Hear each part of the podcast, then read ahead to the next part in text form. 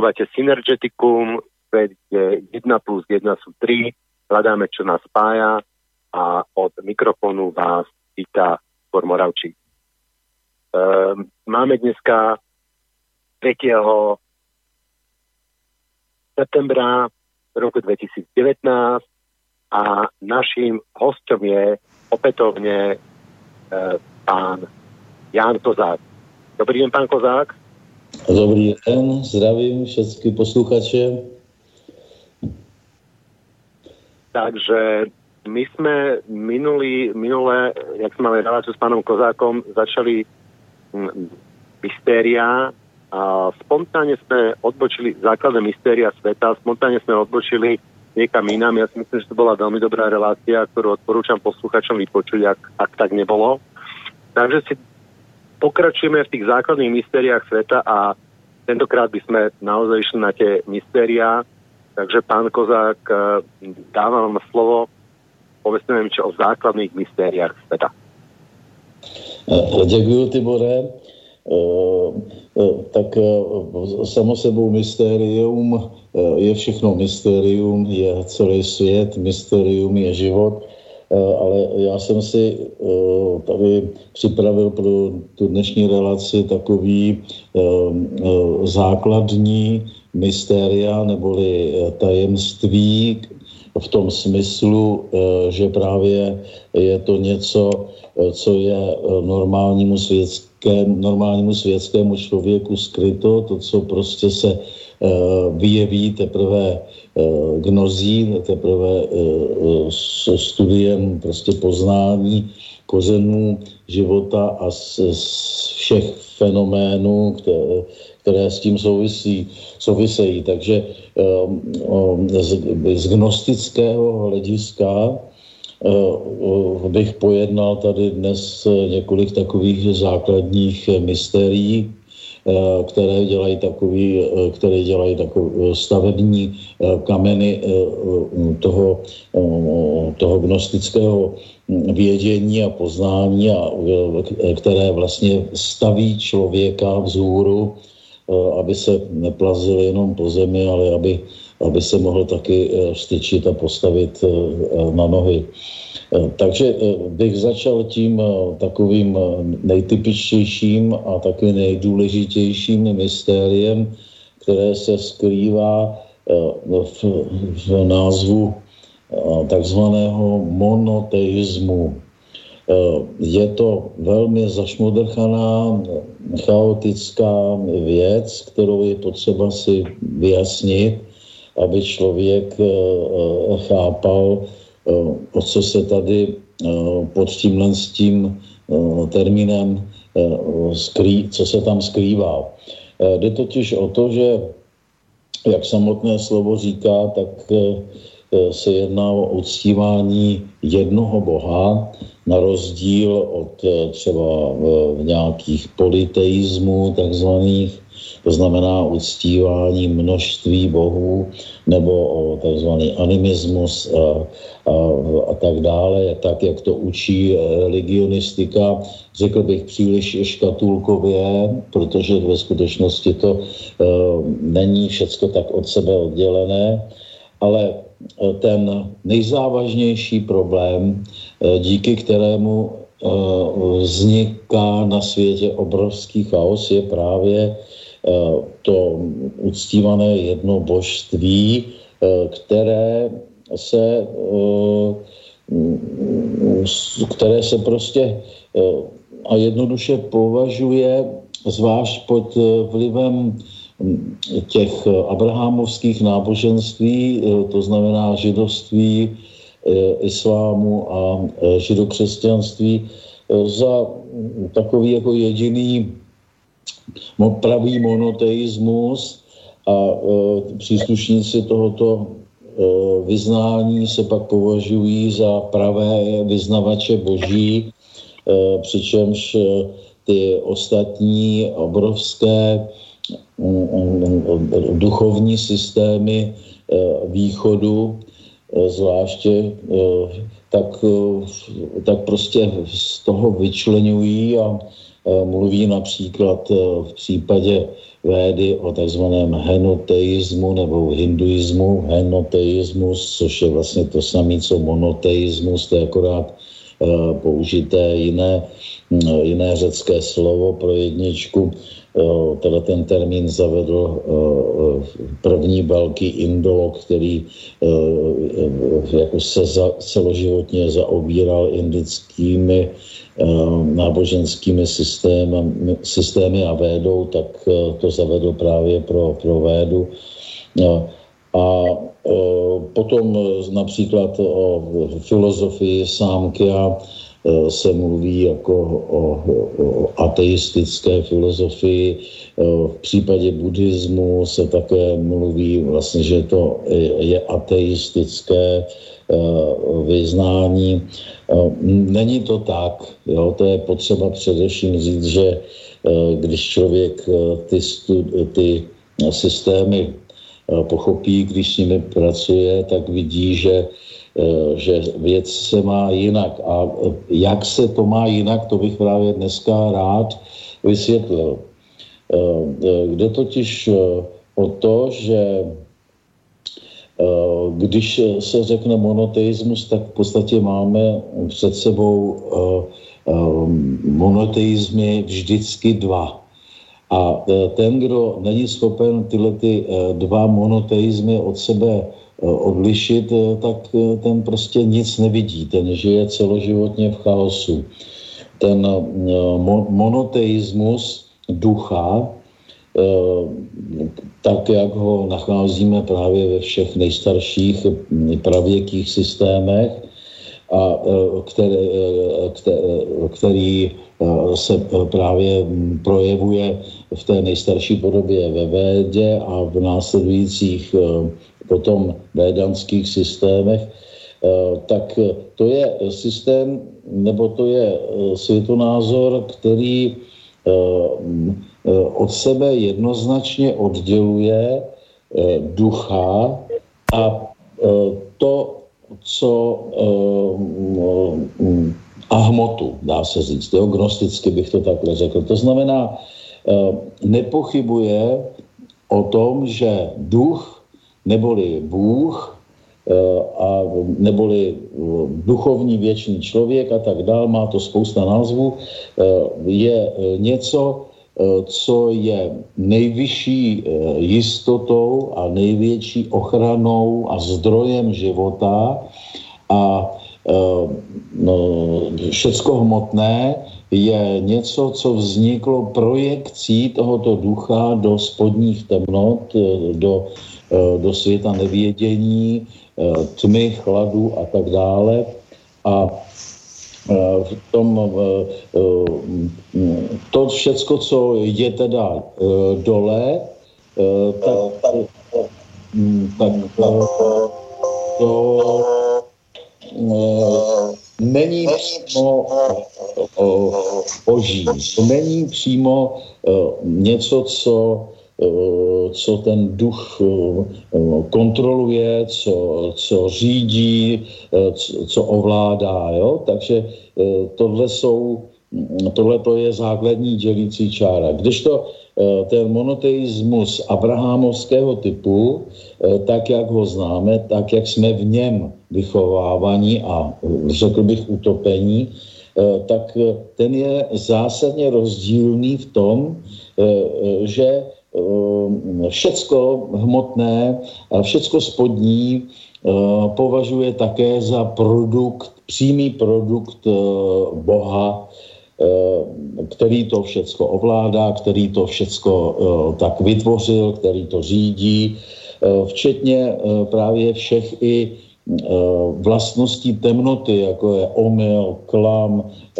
jako je, jako je Eh, veškerá vlastně kriminalita žádost, zisku, chtivost, to všechno eh, tento abrahamovský systém považuje za, eh, za přímé projekce Boha, za, za dary, které nám Bůh dal. A tím pádem tady máme systémy, které, které si nerozumějí, které, které prostě nelze homologizovat, nelze je stotožňovat, což se právě děje. Jo? A tím se ocitá nedovzdělaný člověk v obrovském chaosu, protože potom není schopen vlastně pochopit, co v té pravé duchovní škole je jaksi základní a co tam je sekundární, co, co by zkrátka měl pěstovat, co by měl hlídat, co by neměl pěstovat, neměl hlídat. A to je potřeba tohleto jednoznačně od sebe teda oddělit a tak vysvětlit. Jo? Takže máme tady teismus ducha, což je e, z védy pramenící teda e, ideologie, e, kde se velebí e, ten duch jako světlo poznání a pod všelijakými názvy jako Puruša nebo Brahma, Eh, eh, nebo i pod různými názvy vlastností tohoto ducha, eh, jako je právě Indra, Mitra, Varuna, což právě omylem někteří indologové nebo teologové považují za, za jakýsi politeismus, ale to je, to je právě nesmysl, tak to není. Tak mm, to je eh, prostě taková, eh, eh, taková obrovská tradice, ze které potom se začaly řekl bych úpadkově, anebo ze své podstaty nevědoucí šířit a rozkvétat všelijaké monoteizmy právě toho světského typu, které Eh, které matou eh, člověka, nebo lépe řečeno, které se snaží tu hranici mezi tím duchem a tou, eh, tím spodním světem hmoty, tak se snaží neustále smíchávat, spojovat dohromady a, a to s jednoznačným účelem, aby totiž nakonec to spodní nahradilo to horní. To znamená, aby ten zdroj života nebyl v tom duchu, ale aby byl eh, v té, v té hmotě.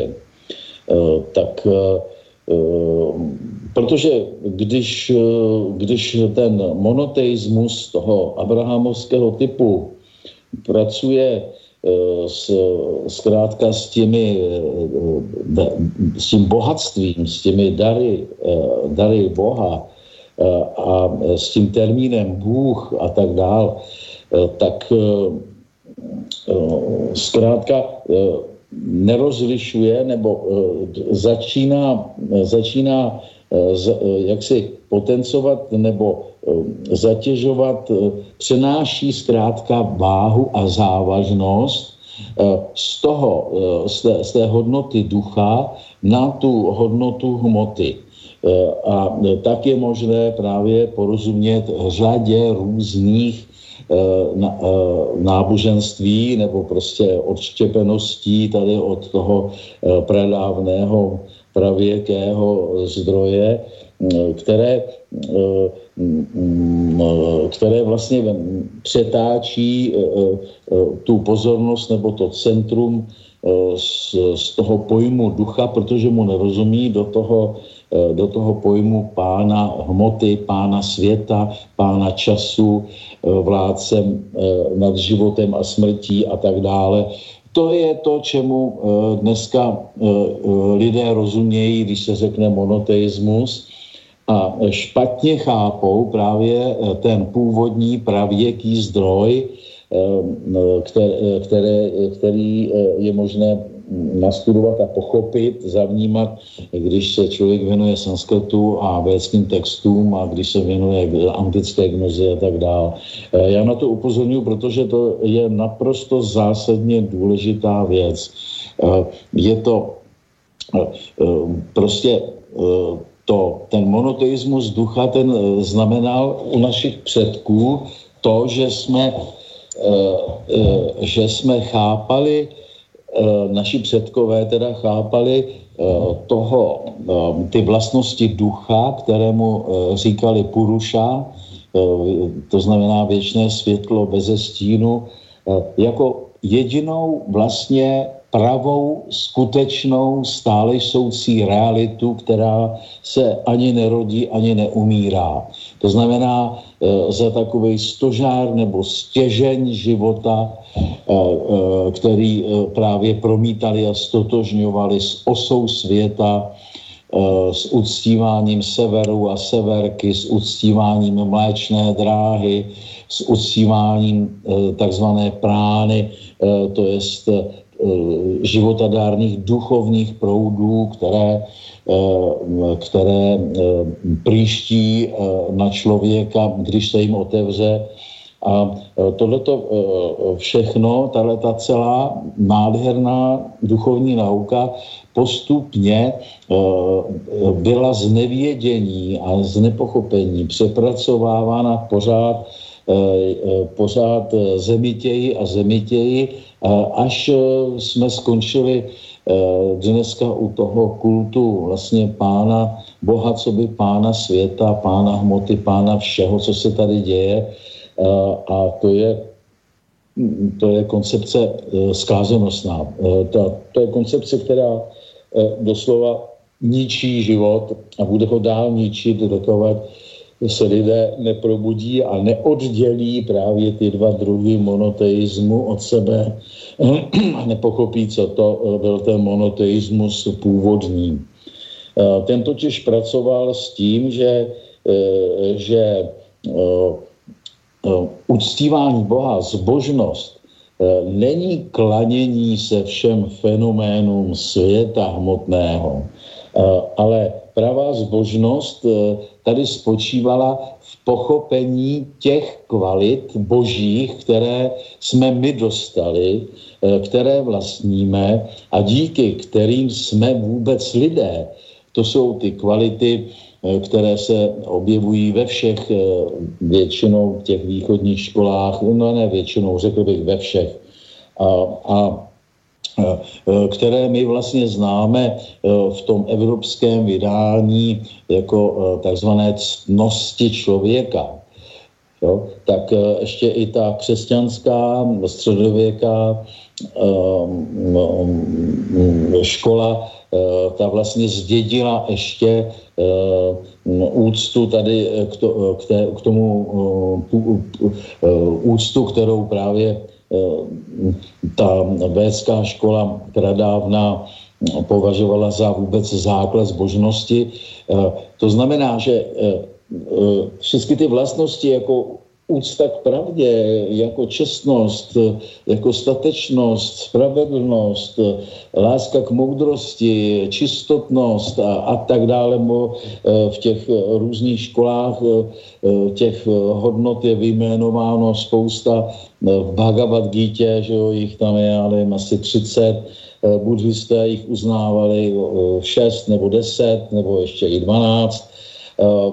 Prostě to jsou komponenty, eh, které eh, člověk musí pěstovat a uctívat, eh, tyhle ty kvality nebo ctnosti. To znamená, že musí je bránit a musí je žít ve svém životě a to viděla ta naše původní škola jako pravou zbožnost. To znamená ne klanění se lokajsky nějakému pánu světa, který vším vládne, který může při, přinést vychřici, nebo může způsobit, že nás přejede auto, nebo že dostaneme rakovinu, eh, nebo že nám umře dítě, tak eh, tohleto, tohleto všechno je právě už takový jako monoteismus, buď mu můžeme říkat světský nebo monoteismus spodinový, který neprozřel, který eh, prostě nechápe, eh, že idea je víc než eh, hmota. Že idea je nadřazená všemu tělu, vší materii. Tenhle ten vývoj od toho chápání, co to je duch a co to je Bůh, k tomu totálnímu převrácení, kdy se, kdy se všecko zmaterializuje, zhmotní a kdy ty lidé začnou právě uctívat všelijaké hmotné náhražky nebo hmotné představy, až se začnou, až prostě přestanou vůbec eh, toho ducha chápat, eh, tak to je proces, který eh, můžeme sledovat milionkrát všude kolem nás. To je základní proces života. Zná to každý z nás, když něco ví a vysvětluje něco nevědoucím, to může být i elektrikář, jak se rozvádí elektřina v bytě, nebo to může být kuchař, který vysvětluje, jak se vaří bramboračka to, e, nebo krejčí a tak dále, tak tenhle ten efekt všichni známe, akorát nejsme schopni ho spatřit také v té teologii. To znamená, ten krejčí nebo ten kuchař něco řekne a ten nevědoucí člověk to prostě nepochopí a začne si to vykládat jinak. Eh, nebo ještě lépe eh, nepochopí tu ideu a eh, proto převede hnedka kvůli nevědomosti tu ideu do něčeho fyzického, hmotného. Já mám dneska krásně teďko z dneška z rádia nebo odkaď pří, příklad, kde jsem se musel rozchechtat, protože jakýsi redaktůrek v rádiu nebo v televizi vysvětloval, eh, co to je Pontifex Maximus. Byl to samozřejmě nějaký američan, eh, protože to jsou jako ohledně duchovních věcí ty naprosto nejpitomnější lidé světa.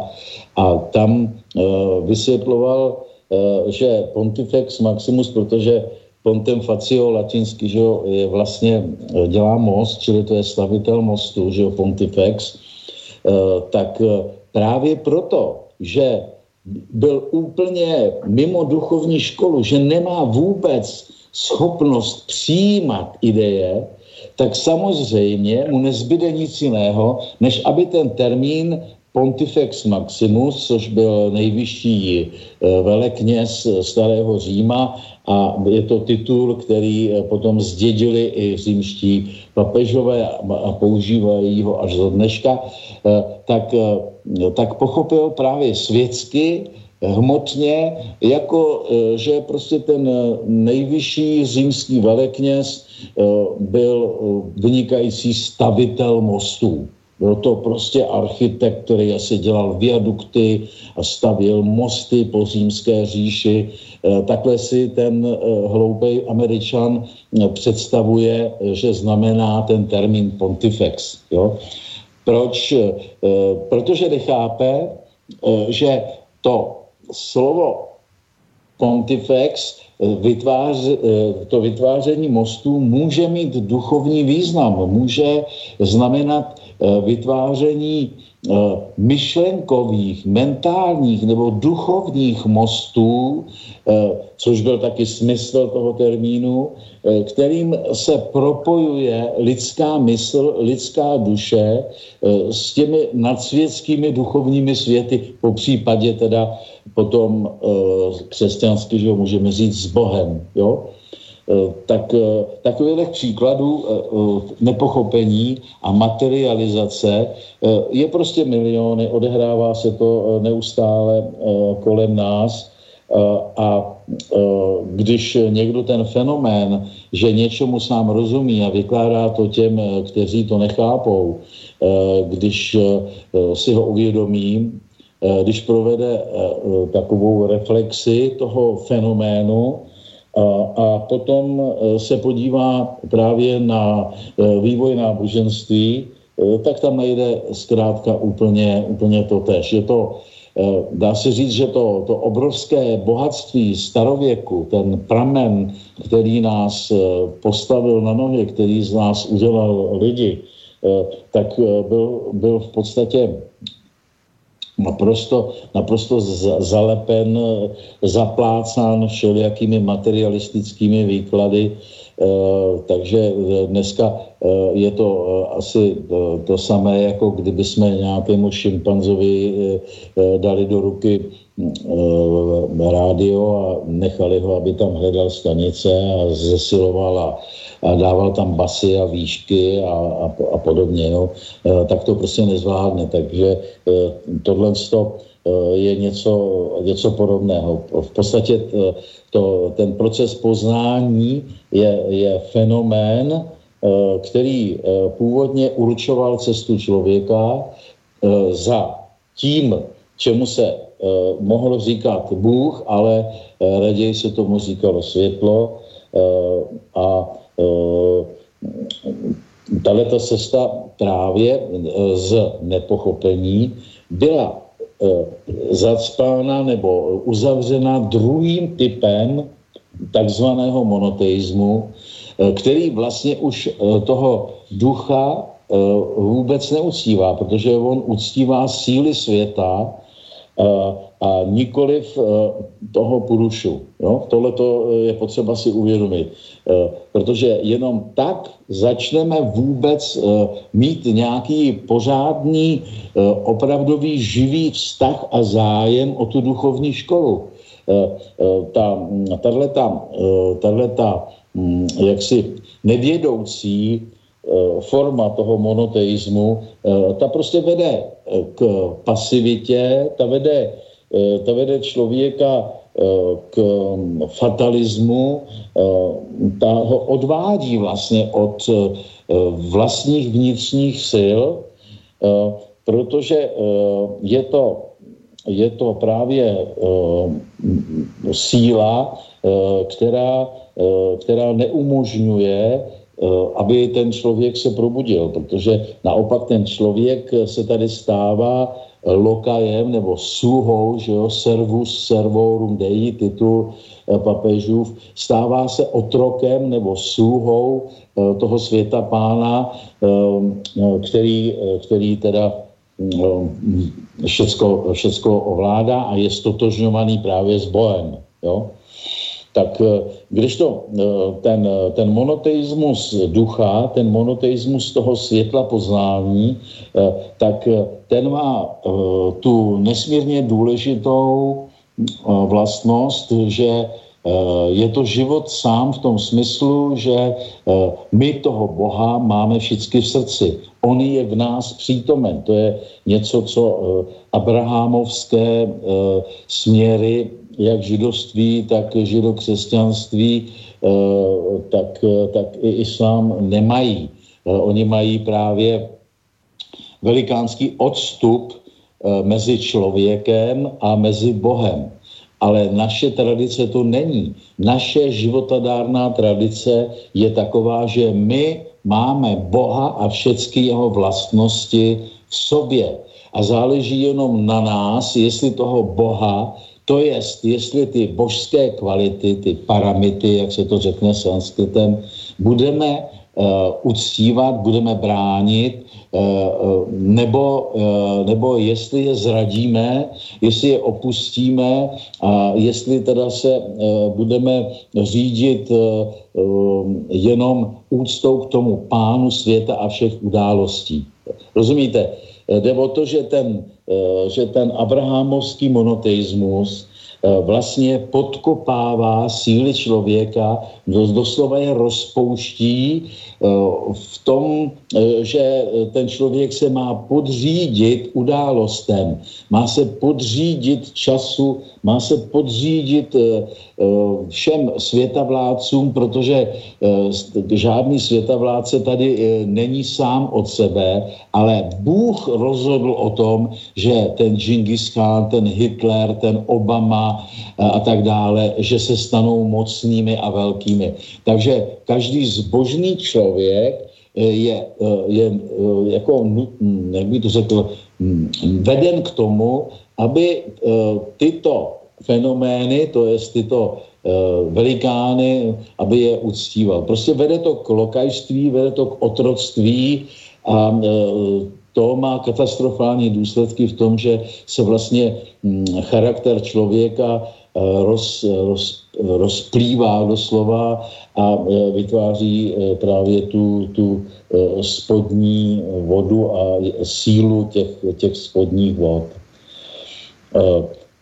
Tady k tomu musím ale říct, kdyby mě poslouchal nějaký buddhista, zvlášť teda nějaký buddhista, anebo nějaký opravdu probuzený vedantista, tak musím říct, že pravá duchovní škola Eh, se jednoznačně pozná, eh, to je přímo lakmusový papírek, eh, podle toho, že, že ona hm, utíká z jakékoliv objektivizace. To znamená, ten duch je právě proto, že to světlo poznání, to pravé duchovno je nepopsatelné, nenahmatatelné, nezvážitelné, Eh, tak, eh, tak, není, tak je sice možné o něm mluvit, což taky všichni dělají, ale v žádném případě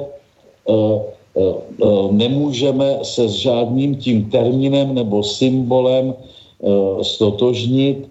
Vždycky se tady vytváří ta cesta otevření dveře, otevření dveří mimo Eh, mimo eh, to pravé a levé, nebo to horní a dolní, eh, mimo ten objekt sám. Je, to, je tohle ten kult, teda ta pravá duchovní škola taky právě pracuje s termínem prázdnoty. Buddhisté tomu říkají šunia, šuniata a je to nesmírně právě důležitý fenomén, který je mimo možnost, uh, aby materialisté ho pochopili, protože právě tato vyprázdněnost v té duchovní škole je tou největší, největší jako mocností, protože jakákoliv vázanost na jakýkoliv objekt, tak vytváří právě pouto a díky tomuto poutu ten, ten člověk Eh, který jde tou duchovní cestou, tak je nesvobodný. On, aby eh, právě byl zcela svobodný, tak eh, musí permanentně vyvažovat ty, ty, ty tři guny, nebo musí vyvažovat zkrátka tu příchylnost tak, aby, aby se prostě oprostil, aby, aby nebyl spoután žádným tím fenoménem. Tak, takže kdokoliv, kdo by chtěl, budu o tom mluvit, eh, jestli se nám povede ještě to vysílání o Bhagavad Gita, budu o tom mluvit právě také při výkladu Bhagavad Gita, eh, že eh, pokud ten text je pravá duchovní škola, tak v takovém případě nebude nikdy směřovat k nějaké objektivizaci, materializaci nebo dokonce personifikaci Eh, nějakého boha nebo nějaké božské síly. To už je úpadek, to už je lidová tvorba, eh, která, eh, která tu duchovní školu hm, nechápe, ale je to proces, ke kterému vždycky dojde v, každé, v dějinách každého náboženství, které se stane nějakým mocným proudem, protože zkrátka, jakmile opustí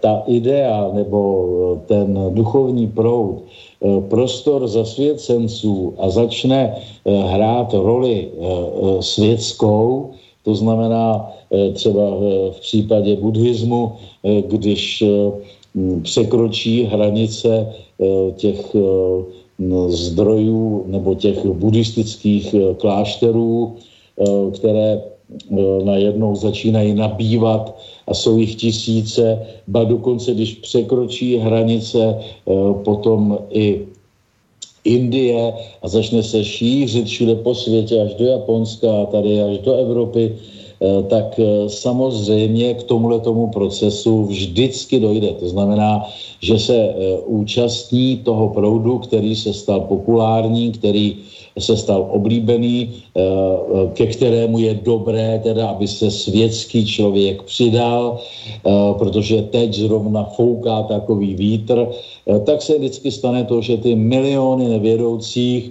se začnou vytvářet legendy a mýty a ideologie, které tu duchovní školu totálně převrátí. To, to je prostě osud světa. Jiné to nebylo a jiné to ani nebude. Takže tolik alespoň pro začátek tady k tomu, k tomu super důležitému tématu, protože už rozlišení právě těch dvou typů monoteismu a pochopení toho, co to teda vlastně je ten duch, ten Bůh, že to, že to není podle té abrahamovské představy ten pán světa, pán událostí, že to je síla, která je v každém z nás, která sídlí v srdci, tak to právě dává člověku teprve autenticitu a napájí životem tu duchovní školu. Pro, pro, ty, pro ty jako druhé monoteizmy, ty abrahamovské, je typické právě příkazovost. Tam je typické to, že prostě se ten otrok, ten servus té školy naučí příkazy, které jsou v Bibli, nebo které jsou v Koránu, nebo které jsou v Tóře a které se prostě učí v židovských školách. A on teďko uh, ty, ty příkazy teda na, následuje, ale to není, to není cesta autenticity. Ta, ta, tam, eh, tam eh, nedochází k tomu nejdůležitějšímu eh, v lidském životě a to je prostě k, k té cestě pravdy, která se vykřesává právě mezi těma protivama neustálejma, která vzniká jako zapálený ohníček, jak o tom mluvím na těch přednáškách. A teprve tady tenhle ten proces je živý, eh, protože jakékoliv příkazové náboženství eh, musí nakonec umřít. Musí, musí skornatět, musí, musí stvrdnout, přestane to vyhazovat zelené výhonky, právě proto, že je tam zanedbáný ten autentický zdroj, ta ta, ten pramen, ta studánka eh, toho autentického boje každého člověka, protože v každém člověku že je, panuje velikánský boj mezi eh, tím horním a dolním světem a mezi liší a pravdou a tak dále. Eh, a pokud se člověku nedá volný prostor k tomu, aby vlastně duchovně žil, Protože duchovně žít eh, neznamená, že se naučím nějaké 2000 let eh, staré poučky eh, nebo nějaké fráze. Tady musí ta autenticita být taková, že to poznání, to probuzení se musí v každém člověku zrodit, jako se rodí dítě. Eh, to nemůže být něco naučeného z knih nebo od, eh, od učitele. Eh, to musí být skutečný, autentický životní zážitek.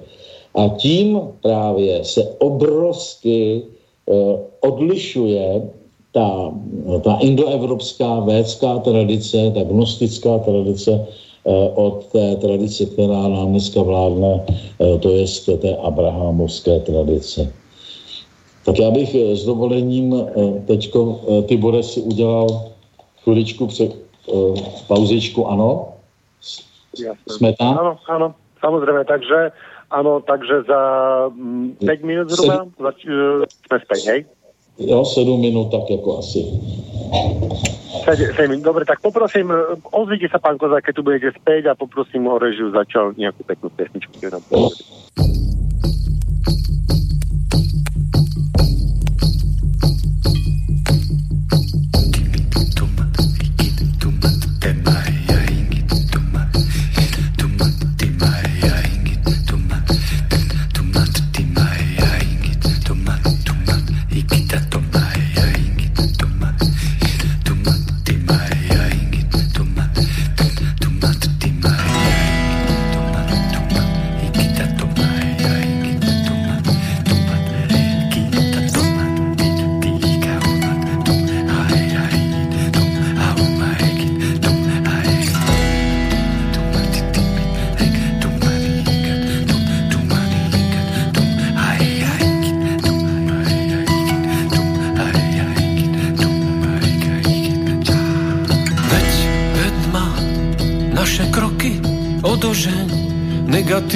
negatívne bloky človeka.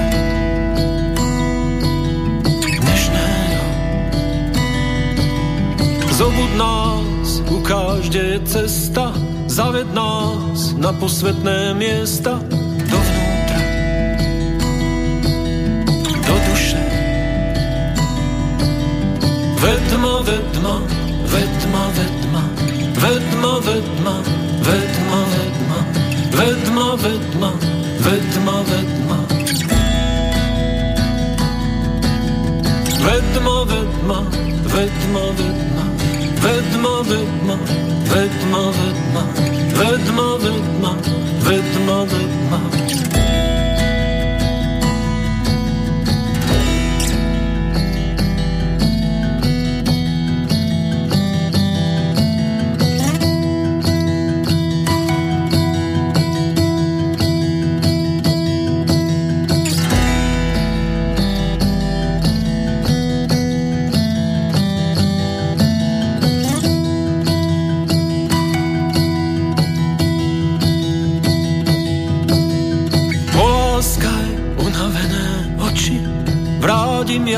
Iskru hviezdnych nocí, keď sa privatrá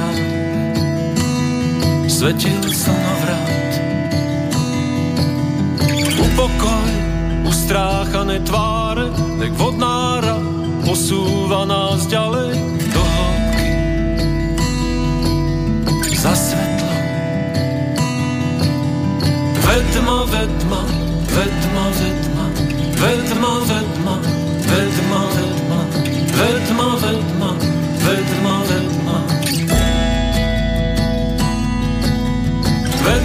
Vedma, vedma, vedma, vedma, vedma, vedma, vedma, vedma, vedma, vedma, vedma,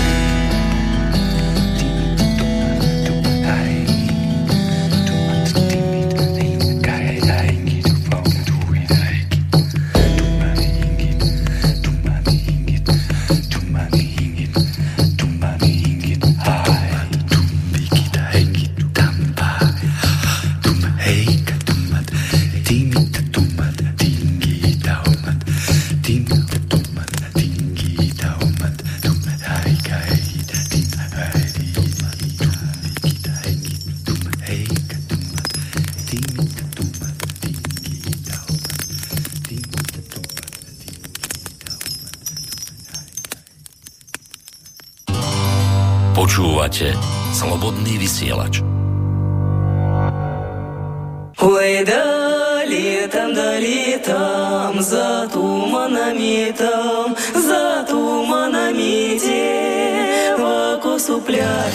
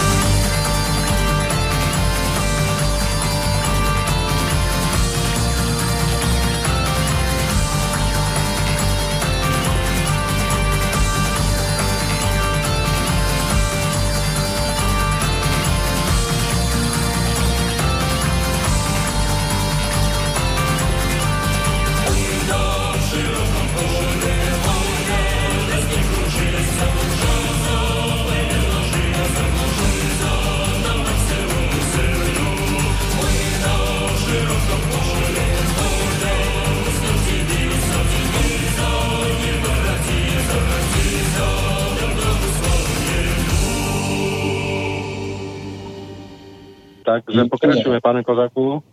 Takže e, můžu pokračovat? Ano, se. Ano, výborně. E, tak e, tady s tím mystériem monoteismu souvisí další velké mystérium světa a to je mystérium zrcadlení. To je strašně důležitý jev, který vlastně vytváří celý svět a který se eh, projevuje právě i eh, v mystériu stvoření. V podstatě stvoření a zrcadlení je jedno a to též podle gnostické školy, nikoliv, nikoliv podle, podle teda monoteismu dneska vládnoucích, Eh, a to je potřeba také vnímat eh, a eh, rozlišit. Protože mysterium stvoření podle védského nebo gnostického nebo podle duchovní školy probíhá tak, že z toho centrálního světla poznání absolutního, z toho ducha teda kterému se nejčastěji říká v indické škole Puruša, eh, nebo potom eh, Nazarejci v mezopotámští mu říkali král světla a tak dále, nebo první život a tak dále, tak, tak dochází permanentně, podobně jako ze slunce, ze kterého vycházejí paprsky, dochází emanaci, k vysílání teda těch eh, paprsků eh, života nebo světla, eh, které jsou duchovního charakteru, až se dostanou na, právě na hranici nevědění. Ta hranice nevědění má podobu vodní hladiny nebo právě zrcadla a tam zázračným, mysteriózním, tajuplným procesem eh, zrcadlení dojde, dochází ke vzniku eh, všech hmotných eh, fenoménů a jevů. Takže ta stvořitelská teorie demiurgovská nebo jahvistická kdy prostě eh, Bůh eh, si usmyslel, že, že prostě stvoří svět a přímo jako, jako stavitel ho vybudoval a řídí ho, tak ta je v té původní duchovní škole odmítána, je jiná. Je to v podstatě tak, že všecko to, co, co je schopno absorbovat světlo, všechno to, co je schopno přijímat poznání, tak eh, vlastně mm, eh, je už na cestě k opuštění eh, hmotnosti, splývá právě s tím purušou, s tím duchem, což je vlastně celý proces většiny, většiny těch, těch východních náboženských škol, abych to tak řekl, patří do toho samosebou i Mm, i ten buddhismus, protože uh, říkat o buddhismu, že to je, to, uh, to je ateistický směr, je naprostý nesmysl. Záleží vyloženě uh, na, na naší hloubce poznání a historii toho slova Bůh aby jsme pochopili, že, že prostě buddhisté směřují k témuž jako staří bráhmani a jako všichni gnostici, to je právě k pochopení pravé podstaty života a tím i člověka. A akorát se důsledně teda rozhodli, že, že prostě nebudou objektivizovat tu centrální sílu, proto ji říkají Budha, nebo ji říkají věčný Budha, Adi Budha, nebo, nebo podobně, ale to směřování je tady stejné. Takže, takže můžu mluvit o těch východních duchovních školách jakoby jedním, jedním slovníkem, je potřeba akorát tomu rozumět. Takže ten, ten přístup k tomu stvoření je zásadně odlišný, jak jsem už typologizoval ta, ty, ty dva monoteizmy. Ten, ten monoteismus védský, ten, ten právě mluví o spodních vodách, kde se zrcadlí všecko to duchovní nahoře a mysteriózním procesem jako, eh, jako promítač na plátně v kině hm, se nám tady eh, objevují eh, všechny, všechny projekce, které se zhmotňují a zhmotňují se právě tím, tím principem, že to světlo nepochopili, akorát ho uchopili. Jo. Že prostě se akorát Eh, nápodobou podle, eh, podle těch duchovních projekcí eh, sami formují do, do různých jevů a tvarů. Takže to je, to je nesmírně významné. Je to, já to ve svých přednáškách často přirovnávám nebo mluvím i teda o, o jako slunečním náboženství a měsíčním náboženství, přičemž to sluneční náboženství Eh, je eh, to védské, eh, to gnostické a to měsíční, potom je to demiurgovské, to jahvistické, to abrahamovské.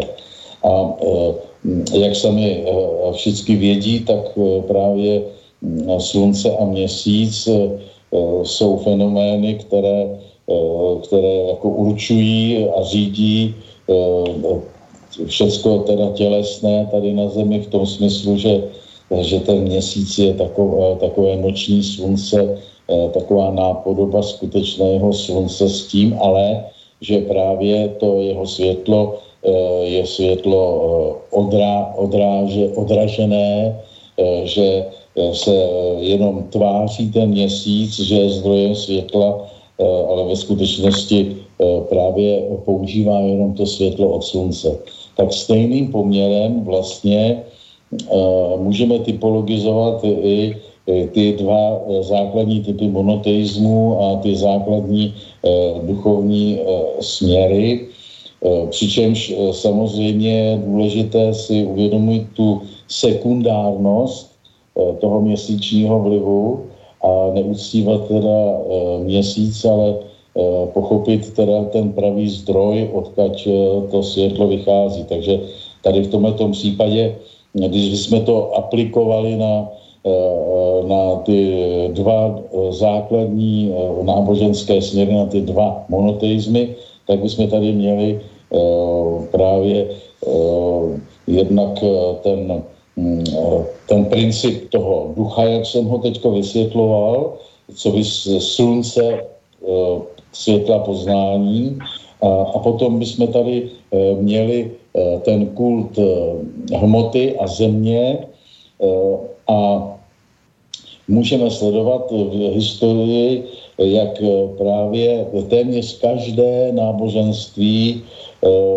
které má skutečně dávné kořeny, tak začalo u toho kultu ducha postupně během vývoje přechází na ten kult těla, na ten kult měsíční, na ten kult země.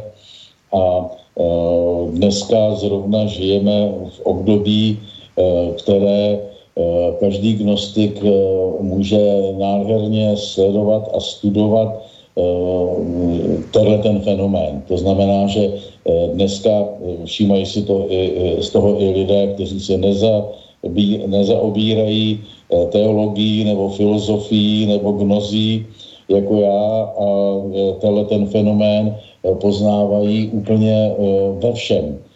Je to prostě je to směřování, které, které právě proto, že nechápe zdroj, nechápe originál a chápe jenom jeho kopii, tak to vlastně je právě takové náboženství kopií, náboženství nápodoby, náboženství odrazu, zrcadla, náboženství vnějšího představení před všecko vnitřní, přes všecko duchovní, před všecko, co je, co, co prostě přirozeně je neviditelné a skryté.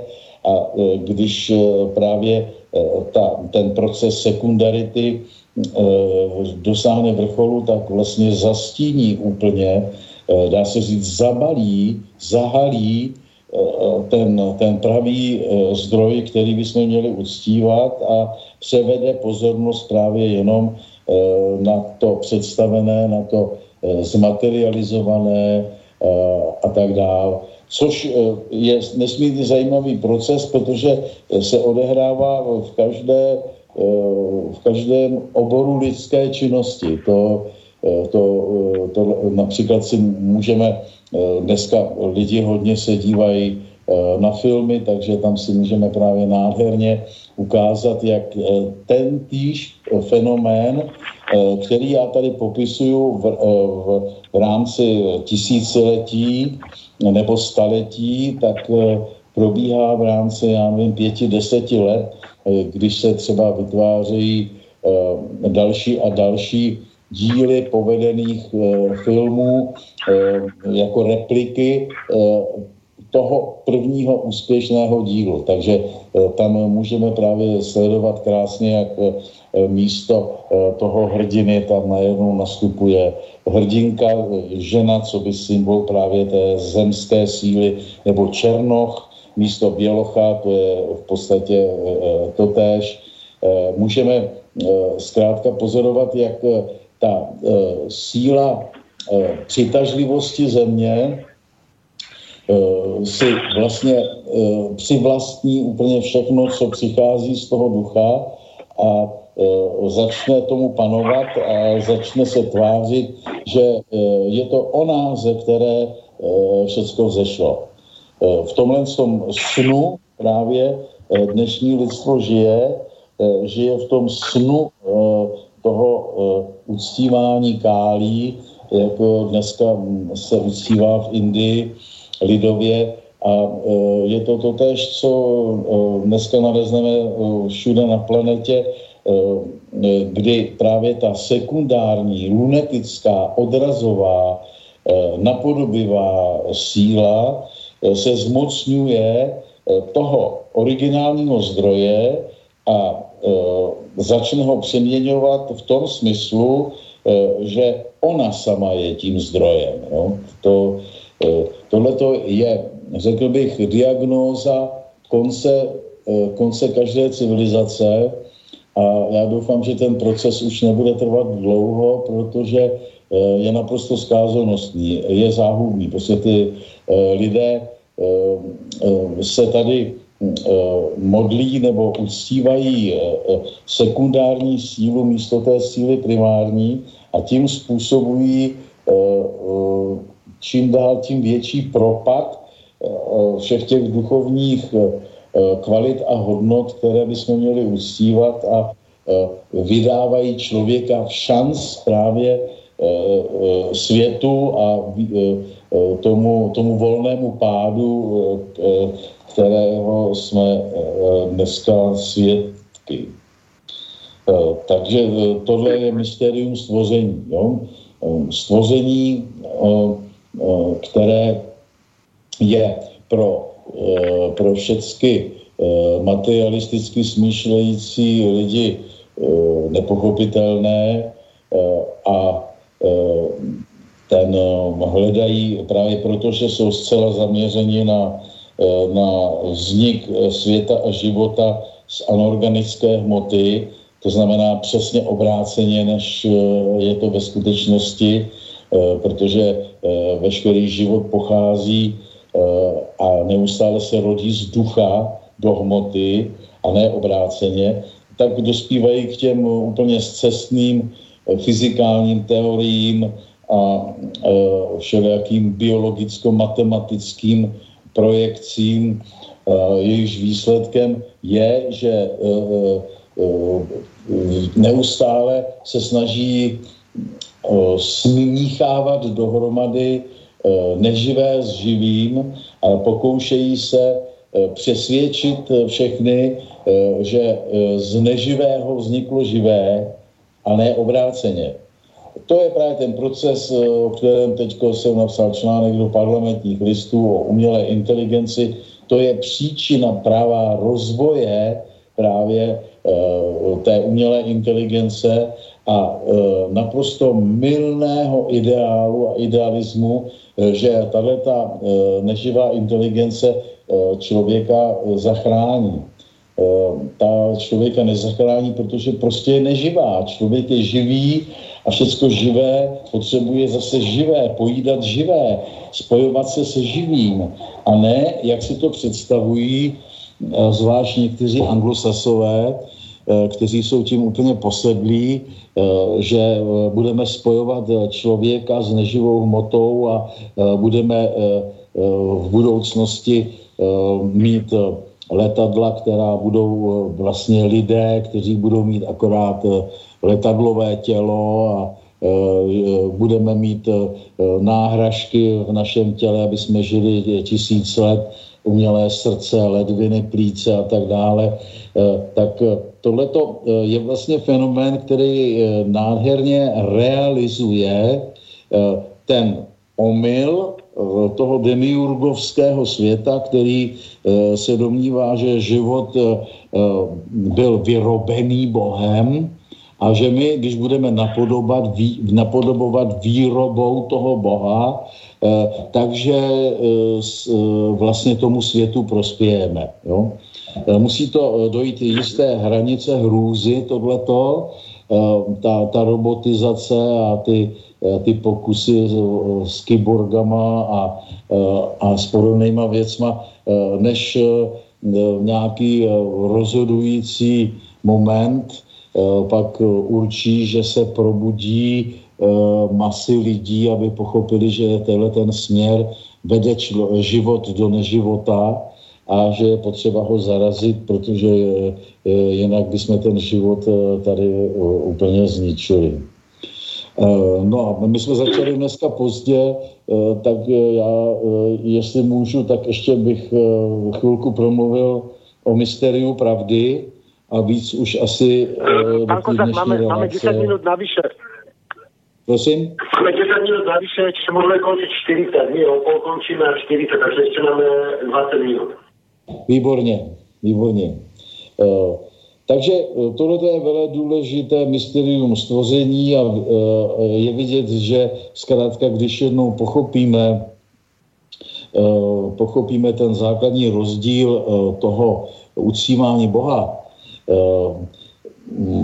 a oddělíme tu pravou duchovní školu od té napodobivé, lunetické nebo zemité, tak, tak najednou se nám prostě otevře cesta, aby jsme začali prostě svět chápat a rozumět i všem jevům, které jsou dneska kolem nás. Ten, takže do, do, do, prostě jde o to, že, že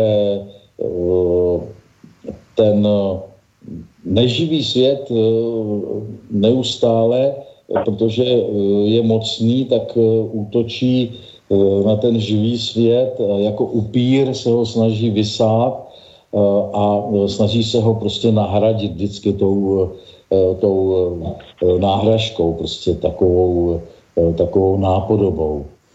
To je vlastně základní vlastně síla nebo fenomén, kvůli kterému pořád žijou ty všelijaký legendy o upírech, že? protože to je přesně ono, ta, ta lunetická síla, ta síla nápodoby, ta síla, která chce se jako měsíc tvářit, že je slunce, tak ta permanentně saje vlastně ten život Eh, sama je jako neživá, že jo, Mě, dokonce i ty upíři se v těch všech filmech nazývají neživí, že jo, tak tam tenhle ten boj, tohleto světové drama, tohleto tajemství života, tak je vlastně dobře, dobře reprezentované a často ty filmy o upírech jsou vlastně gnostické, protože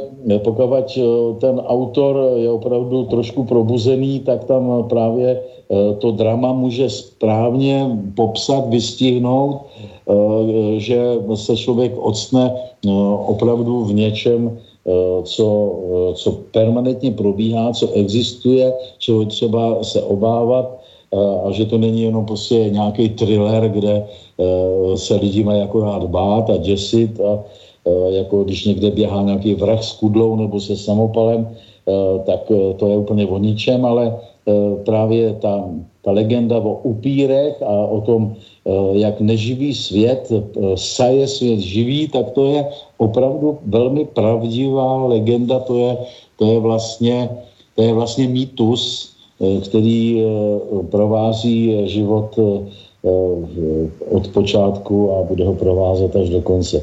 Takže já bych ještě eh, se zmínil, mám tady těch mysterií připravených hodně, asi deset, ale eh, ještě bych chtěl promluvit o mysteriu pravdy.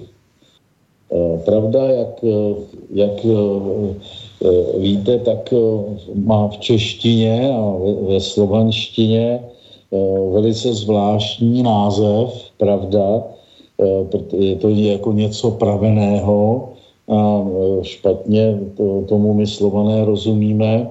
Já jsem porozuměl tomuhle slovanskému termínu teprve právě studiem védy, eh, kdy jsem pochopil ten, to, pochopil jsem to mysterium slova, které provází celou duchovní školu od samého začátku. Pochopil jsem, že, eh, že prostě tou pravdou naši pra, pra, pra, pra předci mysleli védu, protože právě véda, co by Brahma, eh, co by prostě vyslovené slovo, eh, je, je právě prazáklad pro ten náš název. Je zajímavé, že právě dál už od nás na západ se pravda nazývá jinak. Tam právě už ten kontakt s védou není, jak vysvětluju v té teorii globální strategie autority, prostě ta západní atlantská polokoule, ta už rozvíjí ty vodní myšlenky jako přirozená opozice právě na naší planetě, takže tam už, tam už prostě, že v Němčině to je Wahrheit a v angličtině true, a je to něco, co už není vázáno na védu a na, na to řečené slovo.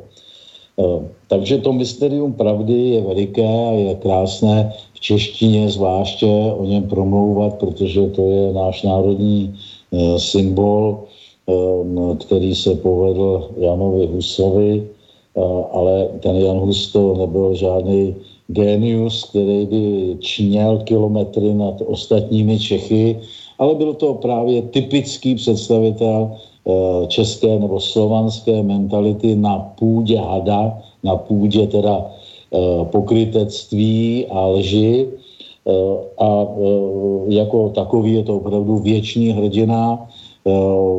Máme tady opravdu nádherný ideál, Eh, pro, eh, pro naší mentalitu a pro naše životy. A eh, ten samozřejmě už za pravdu nepovažoval védu, ale považoval za pravdu jako slovo boží, pro něj byla Bible, a to zkrátka to, tohleto vzdělání, které dneska mám třeba já, tak tehdy v tom středověku ho nemohl dosáhnout a neměl žádné zdroje, ze kterých by mohl čerpat to nejstarší, co, co našel v různých evropských knihovnách, tak to byly prostě, když tak nějaké antické římské zprávy, tam se toho moc nerozvěděl. Takže no, on už tu pravdu bral jako abstraktum, ne jako něco, co se, co se vztahuje k, k, k Indii nebo k našemu pradávnému kořeni, ale přesto smysl té pravdy, že jo, i v tom abstraktním slova smyslu pochopil, že jo, protože to, to mystérium slova je vlastně mystérium vyslovené, formované ideje, a tím právě to slovo se stalo dokonce i v tom novozákonním pojetí, tak se stalo božským slovem, oživujícím slovem, slovem právě ke kterému by se člověk měl spínat jako ke zdroji života, a čerpat z něj tu svoji sílu, tak tohleto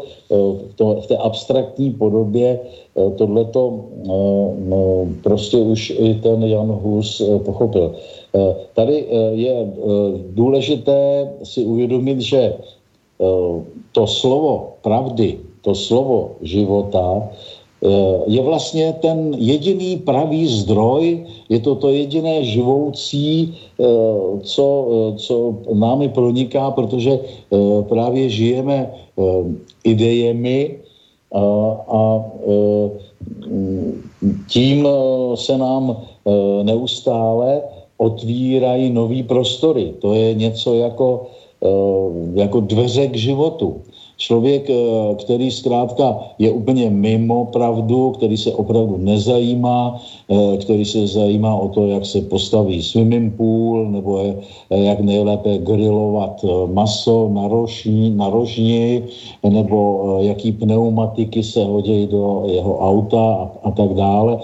To znamená normální světský člověk, který žije světským životem, tak tomu jsou prostě tyhle ty dveře k životu uzavřeny a ten vůbec nechápe, o čem já tady mluvím. Ale je to tak, že každý člověk, který se drží té pravdy, který, který zkrátka chápe smysl a důležitost pravdy, tak, tak právě ten Eh, je člověk, který je na cestě eh, za čím dál tím většíma a svobodnějšíma prostorama, eh, tomu se prostě otvírá ta, ten svět svobody a svět rozhledu a, a tak dále. Když to ten, ten člověk, který teda se dal na tu stranu, že může klidně lhát, nebo že to není tak ta pravda důležitá, tak tomu se tyhle ty dveře k životu prostě zavírají a, a ten samo sebou se začne čím dál tím víc odlišovat od toho člověka, který uctívá pravdu, protože tako, ti lháři, ti, ti, co s, prostě vsadějí na podvod lest nebo, nebo zkrátka nepravdu, tak, tak ty, ty začínají právě stavět ten umělej svět. Oni, oni nejsou autenticky napojeni na život, Eh, oni právě eh, nechápou ten vztah mezi autenticitou a úctou k pravdě a domnívají se, že si můžou prostě postavit cokoliv. Takže to taky dělají, že jo? Takže uh, oni teda stavějí uh, ten uh, svět, ale Problém je v tom, že to je už umělej svět, eh, že to není zrozený svět, eh, živej svět, ale je to, je to prostě neživej svět, který eh, jenom právě neustálým předstíráním, neustálým lhaním, neustálým velebením se domnívají, že tenhle ten svět oživí.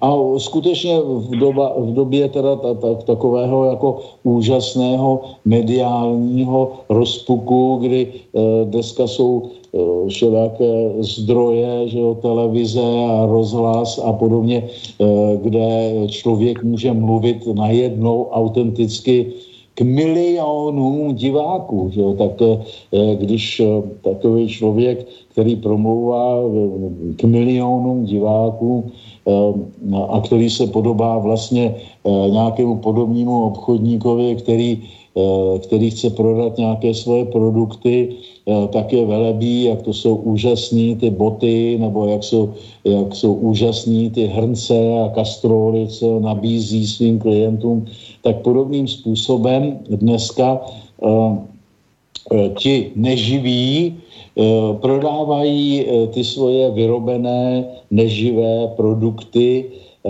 a lidé si je, si je kupují. No a pokud se jedná právě o náboženství nebo o duchovní školu, no tak právě tady máme před sebou celý tenhle ten směr uctívání toho, toho vyrobeného demiurgovského světa v podobě tisíců myšlenek, a který způsobuje, že neprobuzení lidé zkrátka to zbaští i s navijákem. Že? To, o tom jsem tady i pro, pro svobodný vysílač měl hodně už povídání. Já jenom řeknu takový příklad, že, který, který už by měl být čtenářům tady Eh, svobodného vysílače eh, znám, jestli si poslechli nějaké moje vysílání, že, eh, že prostě se tady vytvoří na základě kultu toho živého slova, tak se tady vytvoří kult teda spasitele, který je byl úplně běžný, jako třeba Jaratuštra, v, v, tom, v Perzii, že jo, nebo Buddha v Indii. A, a, a tenhle ten, tenhle ten spasitel a jeho učení, které naprosto odmítá krvavé oběti, které odmítá právě tělesnost a materialismus, a které, který vede člověka do duchovních říší za světlem, jo, tak prostě a jednoduše Eh, ta spodní tonická síla eh, ho představí lidem jako židovského krvavého beránka, eh, jako a v rámci odmítání krvavých obětí jo, vlastně vytvoří krvavou oběť, která říká, že bychom neměli provádět krvavé oběti. Jo? V tomhle tom světě převrácenosti žijeme. Takovýmhle způsobem pojednává právě Matka Země a chtonický kult všechno duchovní. Zamotá to, otočí to do opaku a tím vytvoří takový chaos, že eh, lidé, kteří jsou inteligentní, tak mávnou rukou a eh, říkají, že se tomu nebudou radši věnovat. No a lidi méně inteligentní, eh, kteří potřebují zkrátka nějaké vedení, kteří potřebují někoho, kdo by jim radil, co a jak, jak mají myslet, jak mají žít, co mají dělat. No tak ty se prostě pod tuhle tu perverzitu uh, uh, klidně stromáždějí a uh, každou neděli chodí do kostela pít krev a říkat, uh, říkat tomu dobro. Jo? Takže uh, tohleto uh, je něco jako, jako dobrý příklad dobrý příklad toho, kam vede vlastně hm, neuctívání pravdy a uctívání lži a podvodu tam, tam až může člověka vést. S tím, s tímhle s tím kultem pravdy potom je zajímavě spojené i Mystérium chleba, to jsem už v rámci teda toho dnešního našeho světa židokřesťanského, tak si to můžeme krásně, krásně vysvětlit, o co jde. Že jo? To je to mystérium chleba, je něco, co patří mezi nejdůležitější mystéria židokřesťanství a od samého počátku až do dneška, dneska už ani ne, protože dneska už vlastně to židokřesťanství je úplně mrtvá záležitost. Tady už dneska se nikdo s nikým nehádá jako v rakvi.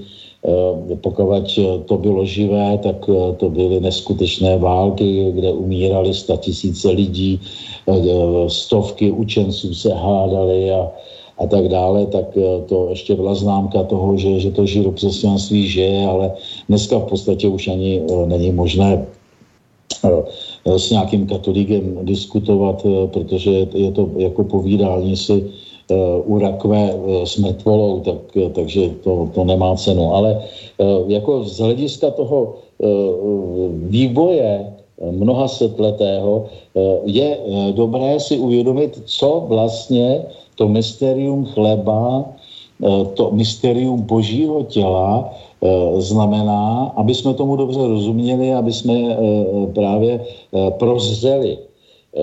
Protože víte, že mm, tohle ten chleba se slavnostně nosil už od samého počátku rozpuku teda židokřesťanství v Evropě v takzvaných monstrancích na čele průvodu a e, ty monstrance vypadaly tak, že tam e, nejčastěji právě e, buď byl skutečně kousek teda toho posvěceného chleba od kněze, nebo tam byla panenka Maria, nebo tam někdy byl třeba obrázek beránka, ale vždycky to mělo jenom jeden jediný smysl, totiž právě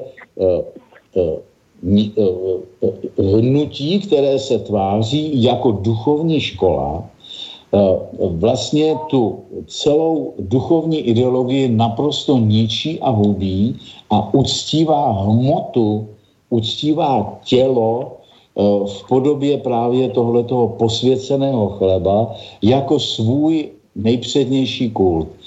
Tady právě u toho posvěceného chleba a u toho kultu božího těla si můžeme naprosto zřetelně a krásně ukázat materialismus a materialistickou základnu židokřesťanství, uh, uh, že to právě... Pán, pán Kozak, ano? Pán Kozak, prepáčte, prerušujem, ale žiaľ, čas sa chýli ku koncu. Ano. A preto si túto materializácii um, nám vysvetlíte na budúce, keď vás môžem poprosiť, lebo žiaľ už teraz musíme končiť a dáme si mysté, mystéria, základné mystéria sveta, si dáme tretiu časť, ďalšie pokračovanie 29. oktobra. Vyhovuje vám to? 29. října, jo? Října. Co, ano. to je zase úterý, jo? Ano. Je to tak? Áno, úterý je to ano, tak, tak je to tak. To budu, mít, eh, to budu mít čas, ano, dobře. Eh, dobře, ty bude domluveno. Dobře, tak. Eh, takže děkuji za pozornost, loučím se s posluchačem, s posluchači i, i s tebou, Tibore, a zase naslyšenou. Ďakujem, ďakujem za prednášku a teším sa o 8 týždňov zase na ďalšiu reláciu s vami. A ďakujem poslucháčom za pozornosť, režii za to, že nás manažovala a počujeme sa o 4 týždni. Do počutia. Táto relácia vznikla za podpory dobrovoľných príspevkov našich poslucháčov. I ty sa k ním môžeš pridať. Viac informácií nájdeš na www.slobodnyvysielac.sk Ďakujeme.